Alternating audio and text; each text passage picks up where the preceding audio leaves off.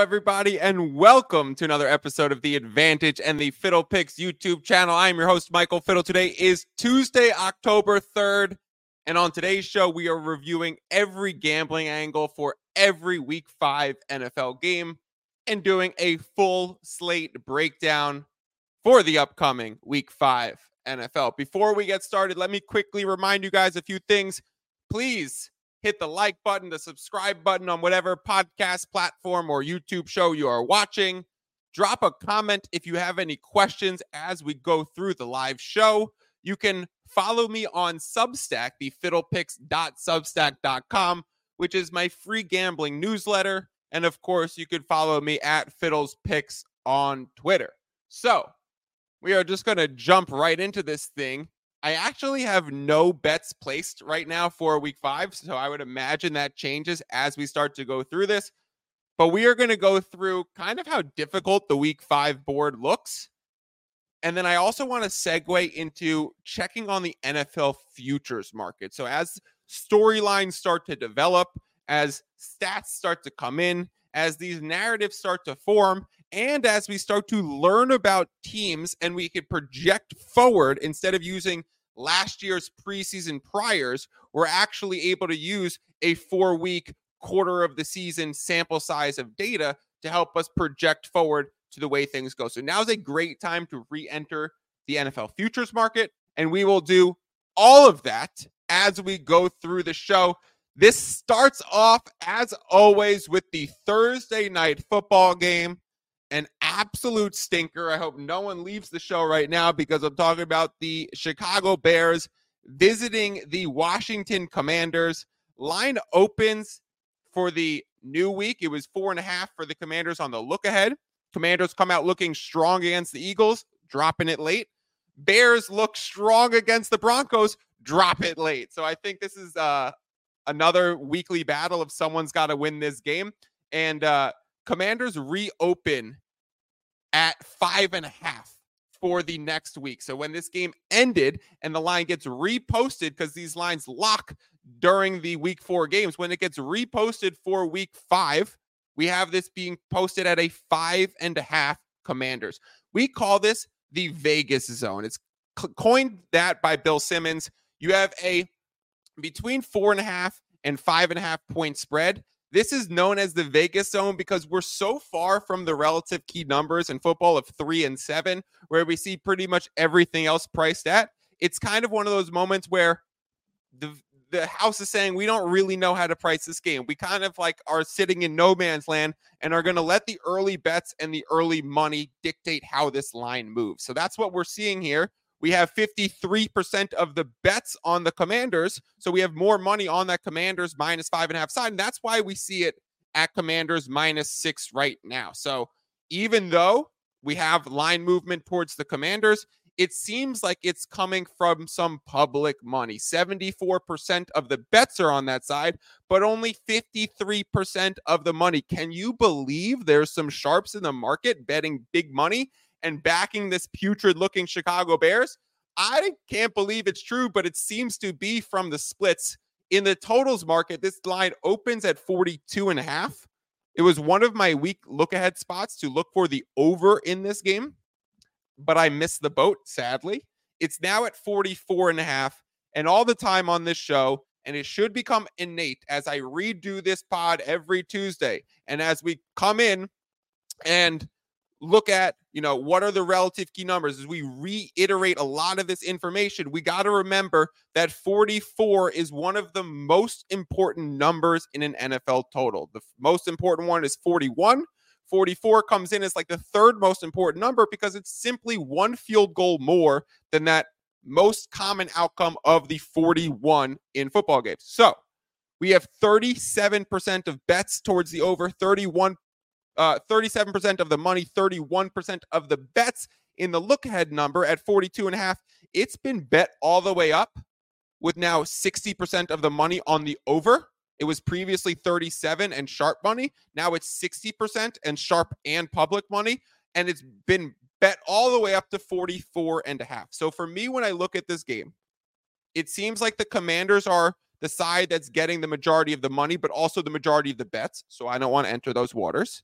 And it seems like the total, the over is the clear smart side, but it's moved through the key number. So I don't really want that either. So Right now, I have no bets placed for Thursday. It kind of feels nice to sit out a Commanders Bears game. I mean, that's fucking gross. Uh, I don't think any of us want to watch it, but I will be coming back and doing a DFS show with my guy Mike LaFemina, where we break down the Thursday DFS board from a showdown slate, and we will go over some player props. So check out the content later in this week if you want to get in on some DFS board or player props. This is another way to approach this game.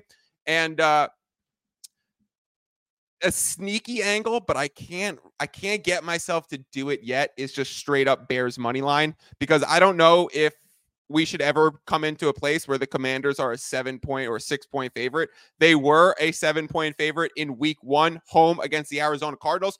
That's when we thought the Arizona Cardinals, and I've been calling them Chattanooga Community College on this pod for the past few weeks.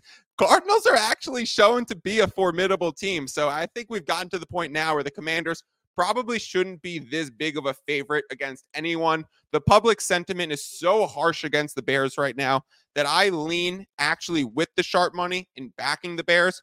I would even get dangerous and throw it on a money line if I was feeling frisky. But right now, I have no bets on that game. We got a few questions that came in. Adam said, Tell me why I shouldn't bet $100 on the Commanders minus 6.5 against the woeful Bears.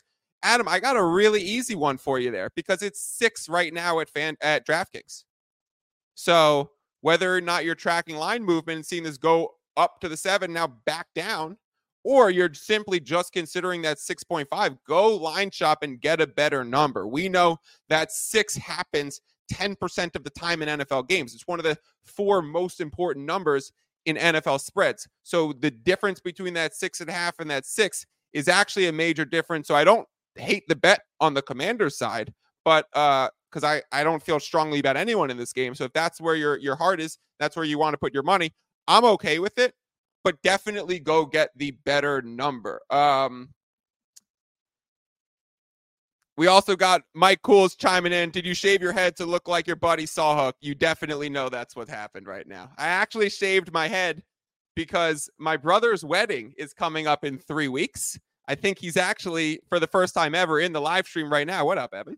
And um I need to like I'm gonna be up there on the on the stage with him. So like three weeks from now, this should be perfect. So I did it myself. I did it in my bathroom right over there. I used my nice little Dyson vacuum to sweep up my hair. And now I'm looking like uh I don't know who's a handsome man with a buzz cut. Whoever that is, you name it, that's who I look like. Let's go over to the Sunday board. The Jacksonville Jaguars visit the Buffalo Bills. Buffalo Bills now look great. Tough week one. Rodgers gets hurt. They uh Josh Allen throws four interceptions and we come into the following few weeks wondering are the Bills overrated? Is that has they finally stalled out? Well, now we get to week five. We've gotten to the quarter point of the season. Everyone's not freaking out over a one week sample size. And we're realizing that Josh Allen is back to being the lead favorite for the MVP. We have a plus 800 ticket on him already. It's at plus 350 now. That's beautiful. And, and the Buffalo Bills look fantastic. The Jacksonville Jaguars on the other side one of these teams that we all expected to take the next step and it just really hasn't happened like that. So we i, I know eric is also on this josh allen plus 800 with me. So there you go. That looks beautiful right now. We'll check in with the futures market at the end of the show and see should we add some jalen hurts? Is it time to add some patrick mahomes plus 500 we will get into that in a little bit. But for now 88% of the bets, 89% of the money on the Buffalo Bills minus 5.5. I do think this is going to climb to six, six and a half. Uh, I don't know if I want it with such serious handle being on that side. I don't know if it's just public money coming in and pushing the line. I do think if it gets up to like six and a half, I know it wouldn't fit Wong teaser criteria, but it would be Bills at home looking so dangerous against a team that's kind of reeling, I wouldn't be totally opposed to breaking some teaser rules and teasing the Bills if they got up to 6.5 down to a 1 uh, 0.5. But for now, I have no bets and don't really want to touch it. Total sits at 48 and a half. completely even splits on the board. Nothing too indicative in wanting to jump into this market yet. The New York football giants are they actually the worst team in the NFL? Very possible. Uh, they travel to Miami, taking on the vaulted Miami Dolphins. Oh, I want to quickly thank you, Hardell. Welcome back. You hit a big bet a few weeks ago. I was thinking about you when you hit the middle on the uh, Chargers Vikings game. You had the under 54 and a half, the over 49 and a half, landed 52. I've been thinking about you. Welcome back to the show. I did want to get into this uh, travel situation, and I stand corrected. This game is not in Buffalo. Thank you for the correction. This game is in London, and the Jacksonville Jaguars previously played their last game in London and are staying there for the week. So they certainly have a travel advantage because the Buffalo Bills are going to have to travel. So maybe that's why we're seeing such large splits on this Buffalo side, but yet to see any line movement. Maybe the book is like, just give us your your uh Buffalo minus five and a half money. We don't want to put up Jaguars plus six because we know that's the, the side that all the sharps are going to want. So give us all your public money on Buffalo minus five and a half, and we're just going to keep it there. So I really appreciate you pointing that out and uh, letting us know that the Jaguars and Bills game is actually in London, and the Jaguars is great reminder, are staying there for the week. Okay, back to this Miami game. Giants now travel to Miami after looking horrid on Monday Night Football. They have a rest disadvantage while going to a tough place to play. Not only is Miami a good scene, we heard that we used to hear the Heat fans were pretty bad. The Dolphins fans show up for their team once a week.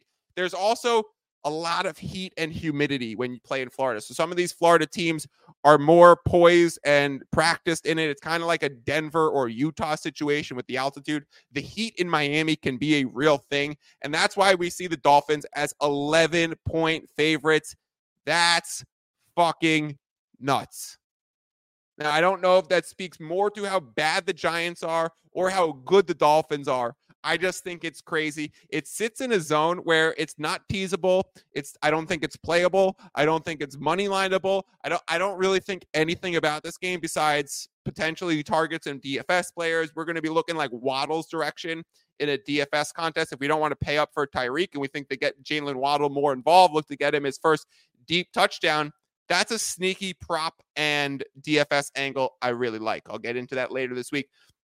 The New Orleans Saints travel to New England. If you've been coming back for the shows, and I see a few of you with the same name, I think you've been back here every week. I've been calling the New England Patriots the best looking 0 and 2 or then 1 and 2, now 1 and 3 team.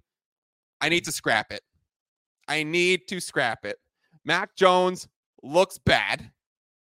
Uh he's throwing to ghosts like Darnold. Their defense is so brutally injured. They just lost uh, their first pick, who is a great cornerback, and they just lost Judon. So two of their best players were lost in a game where they're already injury riddled. So I am terrified by the injuries the Patriots have. New Orleans opened as a plus three point underdog in a look ahead. They, they were the sharp side. I have it on my notes right here, eyeing New Orleans Saints plus three. And then I waited for the lines to close and reopen because I was already on the Patriots for week four. So I wasn't going to go against the Patriots in week five before week four already happened and my bet position in the in the that given week was that they were going to overperform and maybe i would have then gotten saints at a plus three and a half and getting that hook would have been so important that i didn't jump into this in a look ahead spot I kind of wish I did because the Patriots are atrocious, uh, looking like they just can't click. And even though they have a great coaching staff and some talent uh, in some skill positions, it's not happening for them. Like Rhamondre's having one of the worst seasons. Uh, Kendrick Bourne, I actually think is a real player, just can't seem to get the ball consistently. Again, Mac is just terrible at this point, seeing ghost. So I would have loved that New Orleans Saints plus three now it's at one and a half, and it feels like I can't really touch it. The Saints haven't looked too good themselves either. We know Derek Carr dealing with injuries and playing through it. this is another game that I'd want to avoid. The sneaky place to play for this game might be the over. If we could find something sub 40, this is the place where I want to get in on the over because of how much the um, injuries are going to be affecting some of these defenses. So I saw it at 39 and a half. We're actually seeing 40s all over the board right now and even some 40.5s. So let me think on that a bit. It might be first bet of the week becomes a Patriots Saints over 40. Knowing that we're only getting the 40 certainly presents less value than the 39.5 because 40 is the second most common outcome in NFL football games. 41 is first. We mentioned 44 being third. I forgot to mention number two. I've said it pretty much every show we've done every week. It is 40. So seeing that at that side, now obtaining that as a push number instead of a win number, certainly subtracts some of the inherent value. But you do have to like this from a line movement perspective. Knowing only 30% of the money is on the over and the line still went up, that's like sneaky suggestive that we're on the right side for that one. I don't know how much further it's going to go, but um yeah, and uh Eric is pointing out that Caesars has the best line for that game because it's minus 110. I'm seeing DraftKings at minus 112. There's also Bet Rivers and Bet MGM and WynnBET who all have the 40 at minus 110. So Caesars, uh, WynnBET, Bet MGM, and Bet Rivers all have that. Thank you, Eric. I appreciate it. Um, going to the Ravens Steelers game. Ravens open as a four and a half point favorite divisional game where the Steelers are home underdogs. You guys know from a betting trends perspective, we talk about rah, rah, Mike Tomlin. Anytime Coach T is a home underdog, dude has like a north of 80% uh, against the spread cover rate and a lot winning outright. And we just found out that it was Pickett might actually be playing. Freiermuth is going to be out a few games. Diontae Johnson is out. The Steelers are going to add in more padded practices. That's been the reports out of uh, the beat writers early this week. Not sure how that's going to uh, factor into the very next game setting, but we're seeing 26% of the bets, 51% of the money. Drastic splits difference on the Steelers plus four. And we're seeing that line move from four and a half to four in a divisional game where you could back a home dog I'm talking myself into this. Let's go find where the best Steelers line is right now.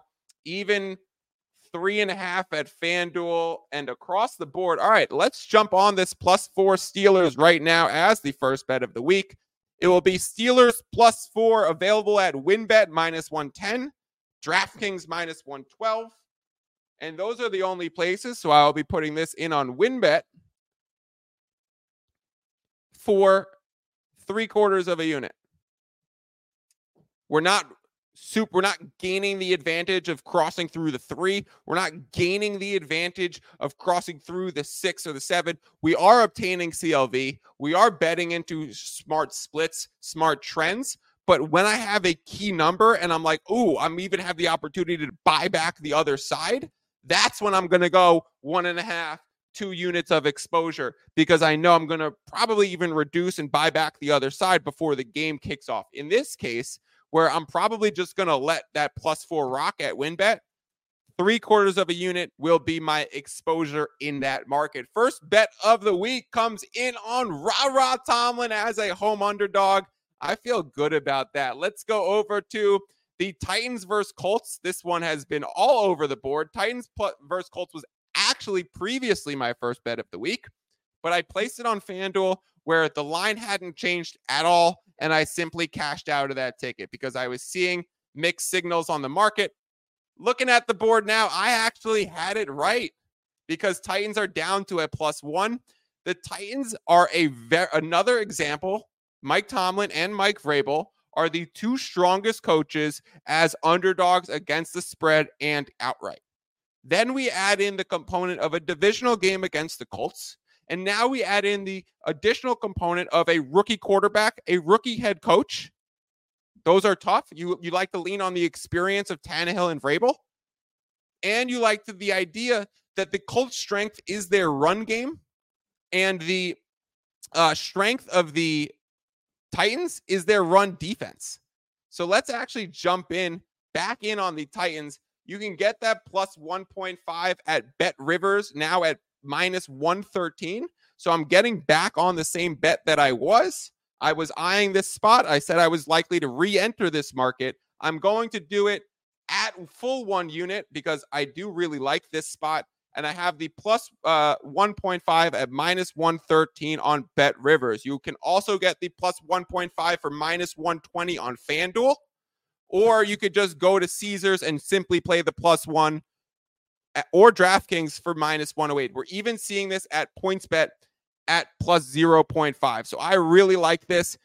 Titans plus 1.5 full unit. Let's take Vrabel as an underdog in a divisional game against a rookie head coach, against a rookie quarterback, in a game that's trending towards the under. You always like to back the underdog. And let's sign me up for all of that. The strength of the Titans is the run defense.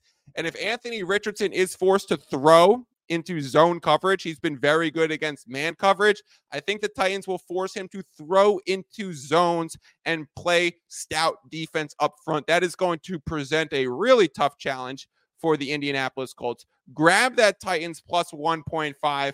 The difference between uh, I will tweet it out after because I need to go check my notes. Or if you guys stay with me at the end of the show, I'll do it live with you guys. I want to check the difference because I don't know offhand what the value versus getting off the one to the 1.5 is. If it's worth it to just play the plus one at minus 108 or play the plus 1.5 at minus 120. Because I understand most people don't have DraftKings, PointsBet, Caesars, FanDuel, WynnBET, BetMGM, and Bet Rivers like myself. I'm a weirdo. But Caesars and FanDuel and DraftKings are probably the three most common ones. So Eric's throwing this out right now. Eric, this is exactly what I'm talking about. Do I like plus one at minus 108 or plus 1.5 at minus 120? There is an answer. I and it's not an opinion. It's not do I like. It's what does the math show? And at the end of this episode, remind me of this question and I'll get up and go grab my book and check it for you guys. Uh let's go over to the Carolina Panthers Detroit Lions game. Line opens uh eight and a half out to nine and a half. Detroit Lions look good. Uh Carolina Panthers, I still kind of sneakily sneaky believe in this team. Uh they haven't looked good at all, but they have some veteran pieces, and I feel like they could keep games close but not win them. It's like the opposite of the Kansas City Chiefs that win every game but never cover the spread. I feel like Carolina can cover some spreads but not win outright. Uh, so taking Detroit minus nine and a half is super scary. I don't want to do it. Uh, definitely does not fall in the category of a possible teaser because if you're moving this from nine and a half to three and a half, you're paying for the nine and the eight to get to the three. Like that is so stupid and dumb as fuck and not worth it. So don't do that. Do not tease this lines down, even though it might look attractive. A sneaky way to play this game is actually playing the over 44 and a half. Because if you believe in this Lions, a lot of it is their offense, and their offense is clicking. And a lot of these Panthers have actually been able to move the ball pretty well and set up into field goal range. So maybe the Panthers can hold on and this game shoots towards the over. Let me quickly check on the spreads real quick. I want to see where it opened and I want to see did it move through. So it opened at 43 and a half and it has moved through that 44, which is a tough pill to swallow. It's at 45 at BetMGM, FanDuel, Caesars, PointsBet already. I do sneakily like the over. So uh, over 44 and a half might be a little place where I throw a half unit on it. But uh, right now, I'm going to stay off that because it is a hard pill to swallow to take a bet when it's moved through the 44. But I do really like this Lions team. And we got Jameson Williams coming back. We got Montgomery chugging on the ground. We got Gibbs playing himself into shape. Bryce Young should be returning. I don't know if that's good or bad for a over bet in a total. Okay, Going to the Houston Texans at Atlanta Falcons. We are going to jump on the Falcons right now. Let's find the best number. I've been eyeing it. I wanted it at minus three. It moved to three and a half. Then the Texans came out and had a very strong week four. Uh, Atlanta had a very bad week four playing in London. Now they return home and play the Texans. As my guy Fish Fisher says, this is a classic sell high and buy low. Uh, the only reason for me not to lay like two units of exposure into this line is because the uh, I have so much money on the Falcons in the futures market, and these games are starting to become very big considering the Saints and the Buccaneers are also with winning records in their division, or at least 500, uh, two and two and three and ones. There is a minus 1.5 on Bet MGM and WynnBET right now for this Falcons. I am going to lay into that for a full unit. I'm sad I missed the one, but I'm not overly concerned. I saw this move from three to one. I thought it was a massive overreaction, and I was going to wait on the market. FanDuel being at two and a half, DraftKings, PointsBet, Caesars all being at two, Bet Rivers at two, WynnBET and Bet MGM are both sitting at minus 1.5. So we will be adding, I dropped my pen one sec. We will be adding a Atlanta Falcons minus 1.5 and that will be for three quarters of a unit simply because missing the one and the amount of exposure in my futures portfolio. If you are coming into this game with a clean slate, I'm okay with 1.5 uniting this, but I have over three units on the Falcons in a futures portfolio. So the way this game shakes out will have a drastic difference on the other side of that uh, bin. Because if you're losing games where you're the favorite to win while you're backed in a futures portfolio, that becomes a big deal. Let's check the total in this game. It's at 41. Uh, I believe it stayed there the whole time. Yeah, it, it reopened at 41 or 41 and a half, and it's been there the whole time. Pretty even splits on the board. Uh, little bit sh- more money in the handle towards the under, but nothing big enough that's going to make me think playing around a line at 41 has all the value. Uh, Cincinnati Bengals visiting the Arizona Cardinals. Can we believe that this? Oh, wait, Eric asked, go smaller if you can only get a pl- uh, minus two. The difference between one and a half and two is pretty insignificant. Uh, it becomes more significant when we're talking about Eagles, Chargers, Chiefs, Rams, these teams that go for two and go for it on fourth down more often. Then the number two becomes more relevant. When we're talking about the Houston Texans, Atlanta Falcons, we haven't seen enough data from DeMeco Ryans. And I guess the Falcons, uh, they go for it on fourth down a fair amount. I don't think they go for two point conversions because they have a great kicker in Younghoe Koo. Um, I I would still play the minus two at the same exposure at three quarters of a unit, Eric. I would I would then question yourself: Are you also on the Falcons in a futures portfolio? And that would be how I'm still judging the exposure on this bet. Bengals minus three, Cardinals plus three. Could we imagine coming into this game, Bengals Cardinals, that it would be a three point spread? Like I thought Bengals would be what minus six and a half on the road. I thought I'd be playing them in my survivor pool. I thought I'd still be in my survivor pool. I'm not. I'm out. Uh, Giants was it? No, it was Cowboys. I had the Cowboys over the Commanders and lost that one. Um, the fact that this at three and actually the sharp side is the Cardinals. I, I like. I can't even. One of these days, Joe Burrow is going to right the ship and become good again. Like when is it? Tee Higgins is is likely out. Ja'Marr Chase is still there. Tyler Boyd is still there. Joe Mixon is still there. He's Burrow still very uses tight end frequently. I'm fine with all that stuff. Total at 44 and a half is another tricky place where this sits at three and 44 and a half. It's sitting at two such important key numbers, and I don't think it's likely to move in either direction through them.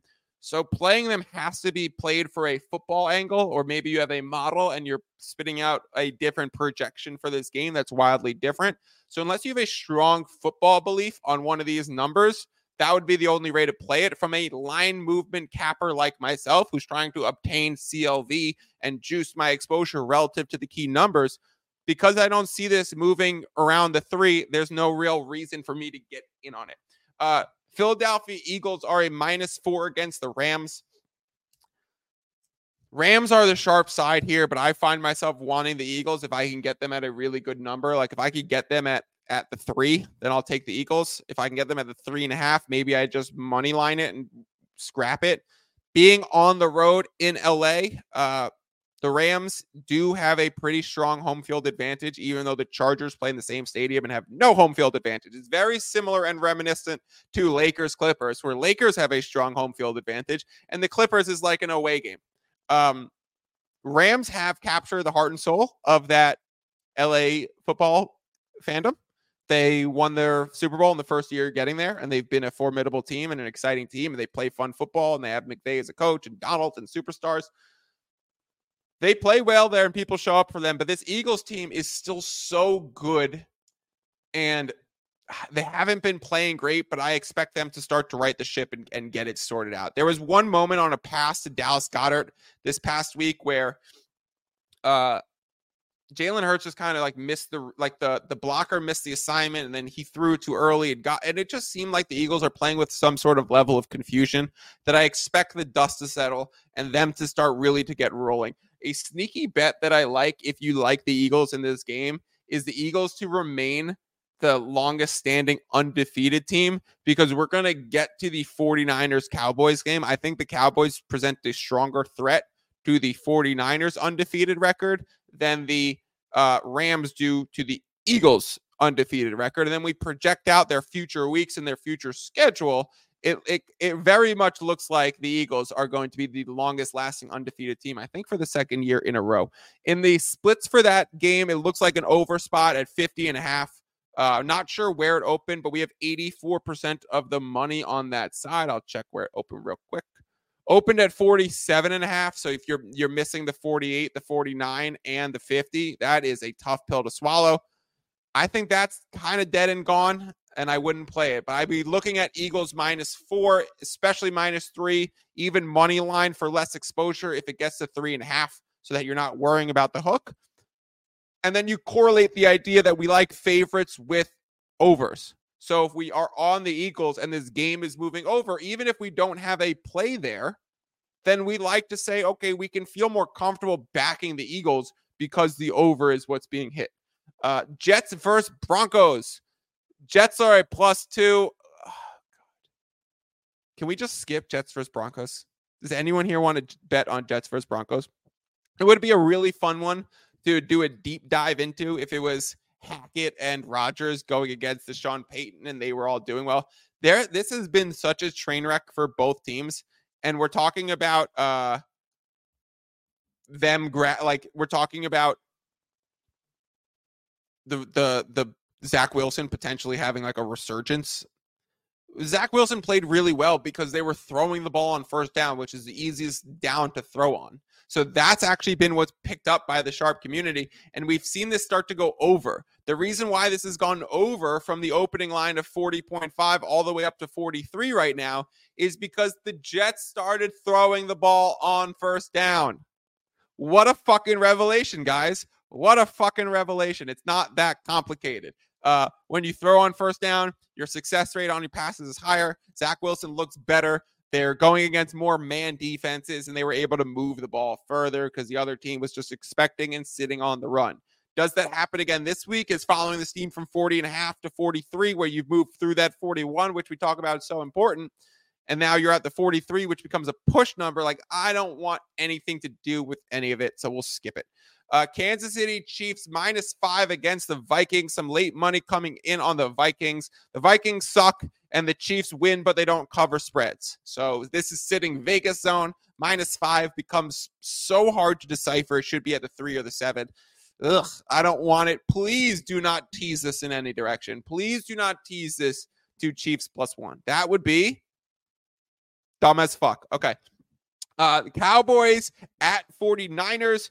Cowboys plus 3.5. This line has sat there the whole time. And I'm trying to get some sort of indicator from the market about how the books are feeling for this game. And the line is just not moving. So, what can I learn from a line not moving with 86% of the money on the 49ers? Two things. This is either going to four eventually, or they want your 49ers minus 3.5 money. So we will wait on that and we will see how it plays out. Let's quickly check if there are any fours on the board for that game. Yeah, okay. So there are starting to be fours. Caesars, PointsBet, but mainly still 3.5s. And even DraftKings is minus 105 to that uh 49ers minus 3.5. So hard to know which which is the right side to be on for this game. Just stay out of it for now. It's early in the week. We still have five games, five days till this game tips off. Plenty of time to reevaluate and re-enter this market. And the last game to talk about on the Monday night football game is the Packers visiting the Raiders. Need to figure out who's going to be the starting quarterback. McDaniel said Jimmy G will return as the starter as soon as he's healthy. Aidan O'Connell looked like he just wasn't it. On the flip side, Jordan Love continues to look strong. So I actually like the idea of backing the Packers.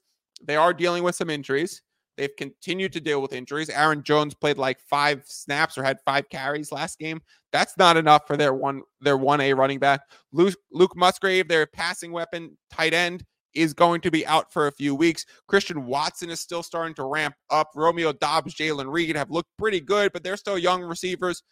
And even though this team looks good, this Packers team, they're road favorites going against proven winners in Davante, Jimmy G, Maxx Crosby, Josh Jacobs. Like there's some really good pieces. Jakobi Myers on the Raiders side. I'm not yet ready to throw in the towel and just fade this Raiders team blindly. I do like backing the Packers. I'm on the Packers and their divisional odds, so I'm going to be certainly rooting for them to win and the Vikings and maybe the Lions and the other teams that I'm not on in that division to lose. But that actually is a perfect segue over to the futures market because one of the questions I've been asking myself is do I now bet the Detroit Lions to win their division? So I am already on uh, Green Bay Packers at plus 350. The odds remain the exact same. However, they are the second leading candidate, and the Minnesota Vikings have dropped to the third. Chicago Bears literally dead and gone. They're 65 to 1 to win their division. They are absolute train wreck, dead and gone. If you think this is a two team race between the Packers and the Lions, and if we think the Vikings aren't going to come back and pick it back up, and if we're like, okay, the Vikings play the Chiefs this week, and even though they're home, they're they're home underdogs. Packers are road favorites. Lions large home favorites. Lions have the strongest position heading into this week, being large home favorites versus Packers in their division being road favorites at a small degree, and the Minnesota Vikings being home underdogs to those Kansas City Chiefs. So I'm definitely asking myself right now, do I play the Detroit Lions and try and arbitrage the situation where I'm winning money regardless of if it's Packers or Lions who come out victorious from this division. I have to think do I wait one more week? Do I add a little bit of exposure now or do I just do it all right now? It's like kind of three ways. Do you just go in and do the hedge and the reposition and taking some Lions? Do you sprinkle some Lions and then think, okay, might we might even get a better number later this week where we could sprinkle more because the Packers are favorites in their game? Or do we just stay off of it right now and think, okay, Vikings are still a home team, dominant at home. Green Bay is still a favorite. So if these two teams are in pole positions where they could definitely win their game, they might even gain more steam on the Lions and you might have a minus 175 instead of a minus 195. So that is uh, a definite thing that I'm thinking about right now is a Detroit Lions divisional uh, race. Let's go over to the NFC South where I have Falcons and Saints futures, but the Tampa Bay Buccaneers sit atop the division at three and one with a very good defense and Baker Mayfield playing really strong. So now, if I wanted to work off of this ticket and if I wanted to reposition or kind of cover my bases a little bit, the one frisky way I think you can do it to get some exposure on the Buccaneers, because of course, if you took Buccaneers plus 185, you're not making up the ground to cover your Saints and Falcons exposure. You're just kind of saying, okay, I want to accept less loss no matter who it is. And that's not what I'm interested in doing. Definitely not. I still like my Falcons positions. I just bet um just bet them for week five. I still like the Saints position. I wanted to bet them for week five, but I missed the number. The Tampa Bay Buccaneers are on bye, so they're not going to have anything happen this week that drastically changes their record. It will be a reflection of what happens to these Saints and Falcons. The sneaky way to take some Buccaneers exposure is Todd Bowles coach of the year. It's 18 to 1 on DraftKings. And if he ends up winning his division, it might be that surprise candidate where Baker Mayfield's the quarterback. They have a collection of veterans on defense. They have a collection of skill players on offense between Godwin and Mike Evans and Rachaad White and a few others. There's not one person to bestow credit upon. And if they really come out and win their division and their defense looks as great last week, only giving up three points to the New Orleans Saints, maybe it's Bowles, defensive head coach, coach of the year. Or maybe it's sprinkling Dan Campbell plus 350. Whoa, as I'm talking to myself out, this is how we do it. You actually bet Dan Campbell on the plus 350 instead of betting the Lions because if the if the Lions win their division, it could very well be Motor City Dan Campbell bringing home this award. And you also bet Todd Bowles 18 to 1. So you arbitrage those two bets. So whoever wins, wins money. You don't go too deep into those awards exposures in week going into week five but that's a sneaky angle. I do think Dan Campbell should obviously be the odds on favorite. It seems like Arthur Smith is now taking a back seat. The pundits are not overly in love with Arthur Smith anymore. So I think the combo of Dan Campbell plus 350, I'm going to write this down. Coach of the year and Todd Bowles plus 1800. Sneaky way to reposition some previous divisional odds bets that we have. I'm going to keep scrolling through. Nothing else that I really see there. Uh, in the awards races, this is another one. We have Josh Allen. We had him eight to one, and now it's down to 350 to one. Now, the question I ask myself is do I want to add Tua? No, I don't want to add Tua because I think the Bills are going to win this division. I just bet the Bills in week four against the Dolphins. I just bet the Bills to win their division against the Dolphins at plus 145. And if the Dolphins don't win this division, Tua's not winning the MVP over Josh Allen. That's just not happening. So I think a sneaky angle is adding Mahomes and Hurts. And currently at their numbers, I prefer Hurts because I was just talking about how I really think schedule looking forward and understanding that the Eagles are probably the odds on favorite to remain the longest undefeated team and could have another really dominant year. If Hurts doesn't get hurt and miss those like three games like he did last season, he's in strong pole position to take over the leaderboard because of the success of his team and how good he is too.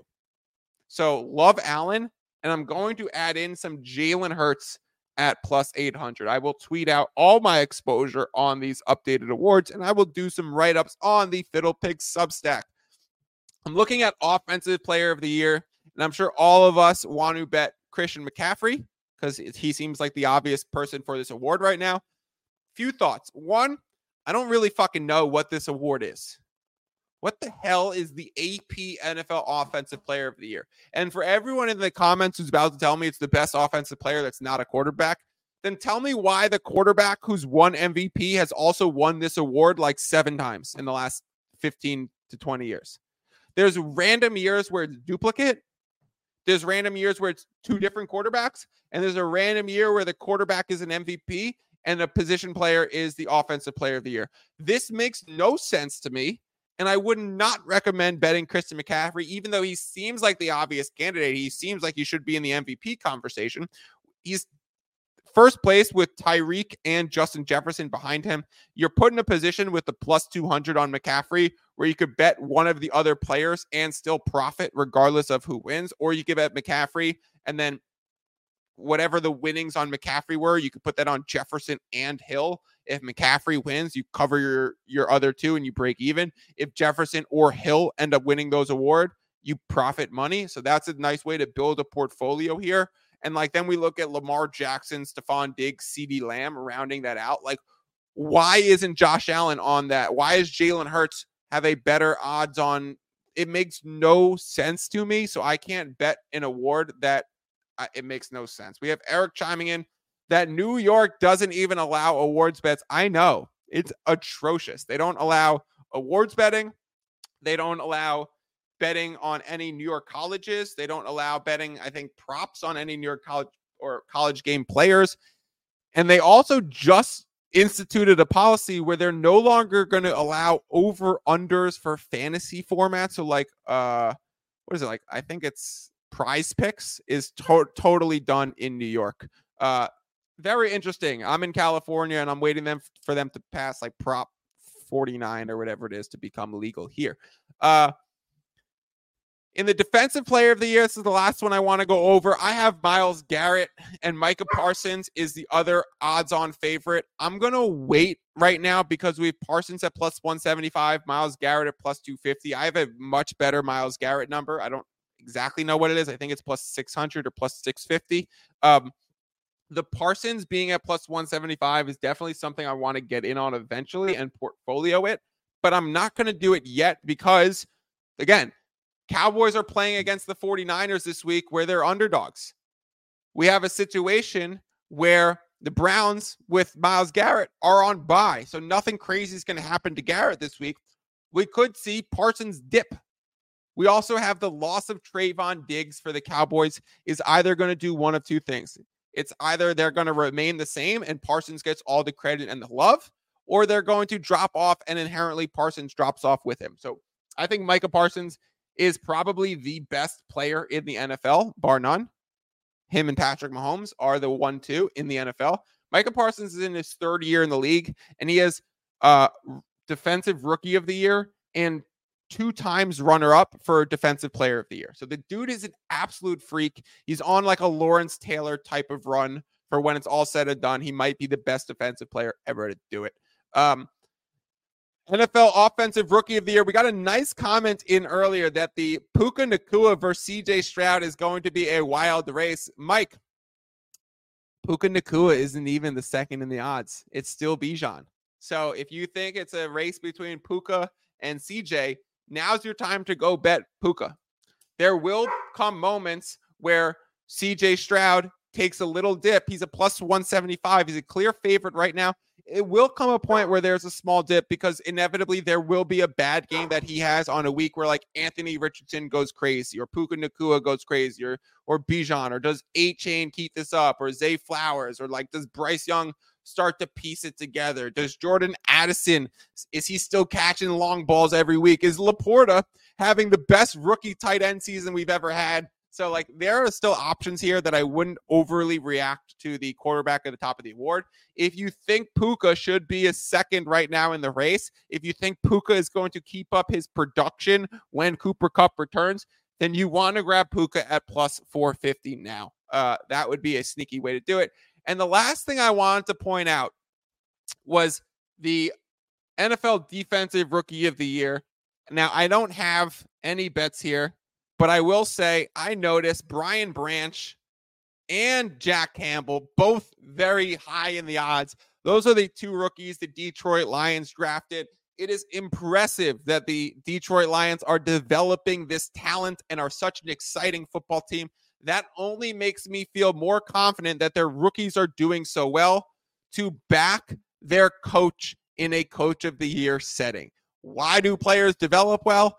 Good fucking coaching, good systems, putting them in positions to win, having the opportunity given to them, and showing that they prove their worth. So the fact that uh, LaPorta's doing well, Gibbs is Gibbs is doing fine. It's just Montgomery's doing great. Uh, Jack Campbell and Brian Branch all look fantastic. Credit the Detroit Lions coaching staff and go grab some Motor City Dan Campbell plus 350 for coach of the year and also sprinkle some Todd Bowles at 18 to 1. You could find those both on DraftKings right now. Okay, I am going to hang out for another five minutes. That wraps up our discussion of going through every single uh, NFL game for week five and through a little bit through the futures board. If you have any questions, drop them through now. I will go through the comments that have already come in. And of course, if you're listening to this as the podcast version, then come join us every Tuesday, 8 p.m. Eastern time. We run for like an hour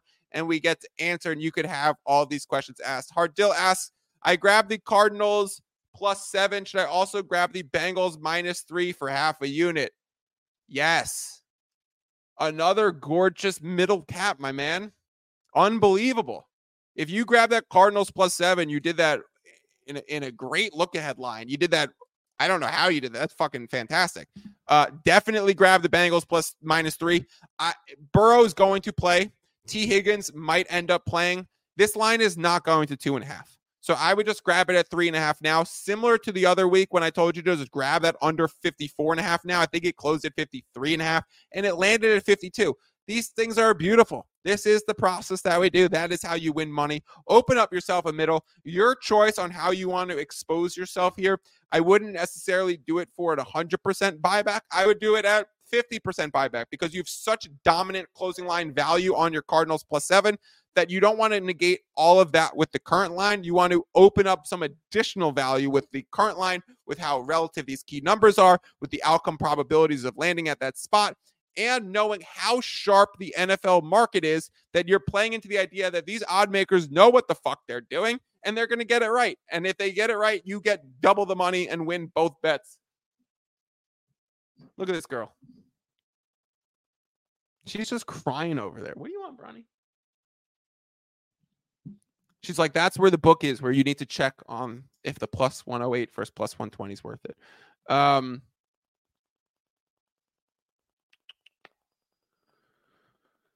all right. I think that covers all the questions. Alex said we had Dolphins by a million because they're at 11 point favorites against the Giants. Stony King reminding us Bills are not home. They're in London. Thank you guys. I do appreciate the fact that you caught that for me. Okay, give me one second to go check the odds I'll drop the knowledge and then we'll get out of here.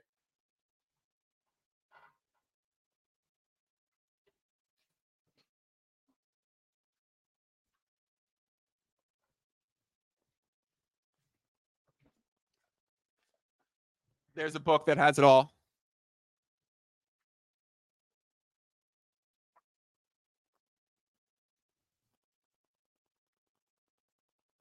Question that should be in the comments. What book is it? Can you guys guess what book it is while I look it up?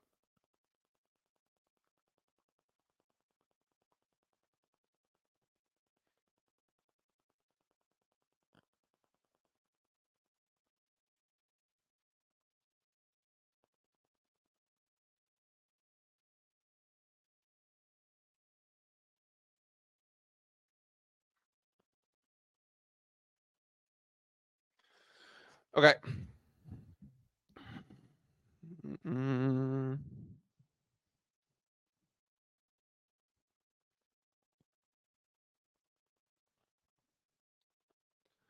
The value of the 1 to the 1.5 is worth 6 cents.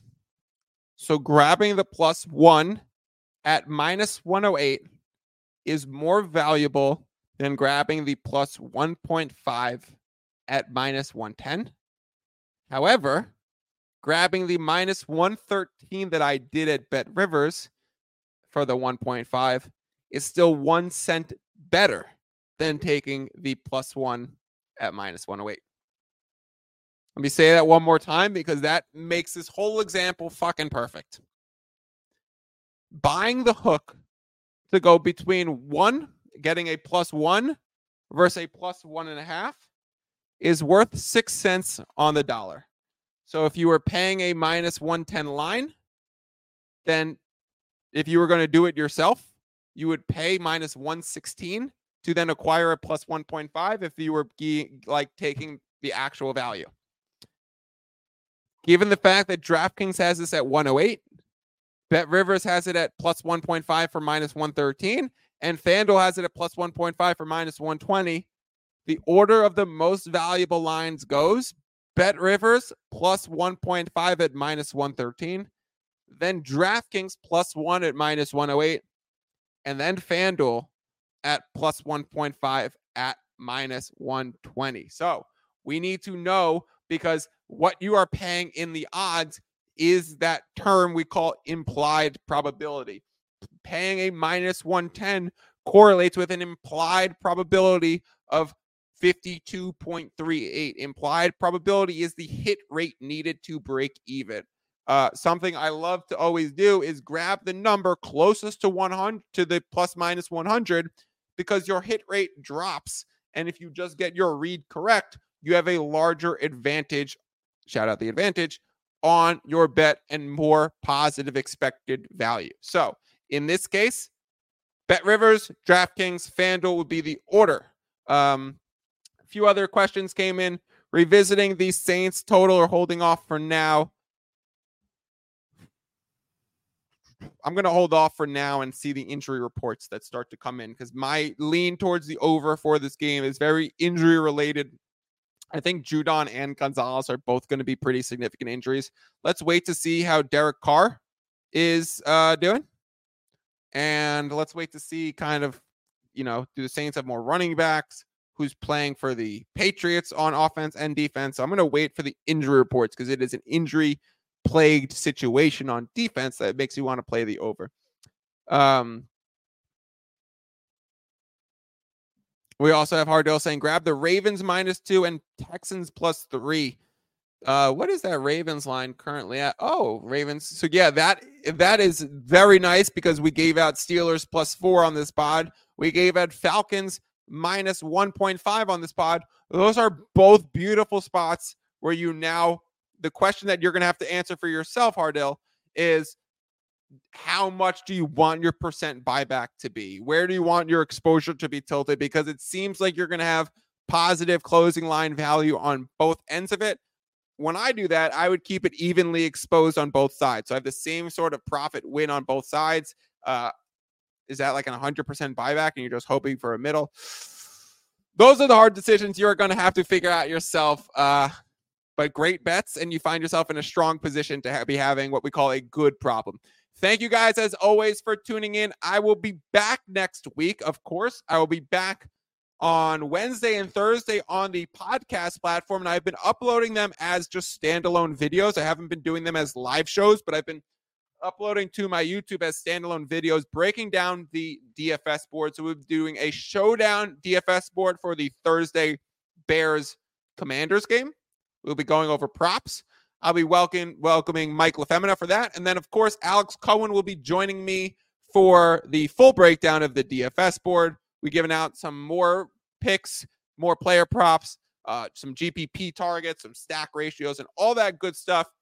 We end the quarter season mark only plus 2.21 units. I do think it could be better, but we have obtained closing line value and checked all the boxes of this beautiful process that we call handicapping sports games. And if we keep this up, we will ask ourselves not will we beat the books, but how much will we beat them by? All right, guys, thank you again for tuning in and peace out. Baby, baby, baby,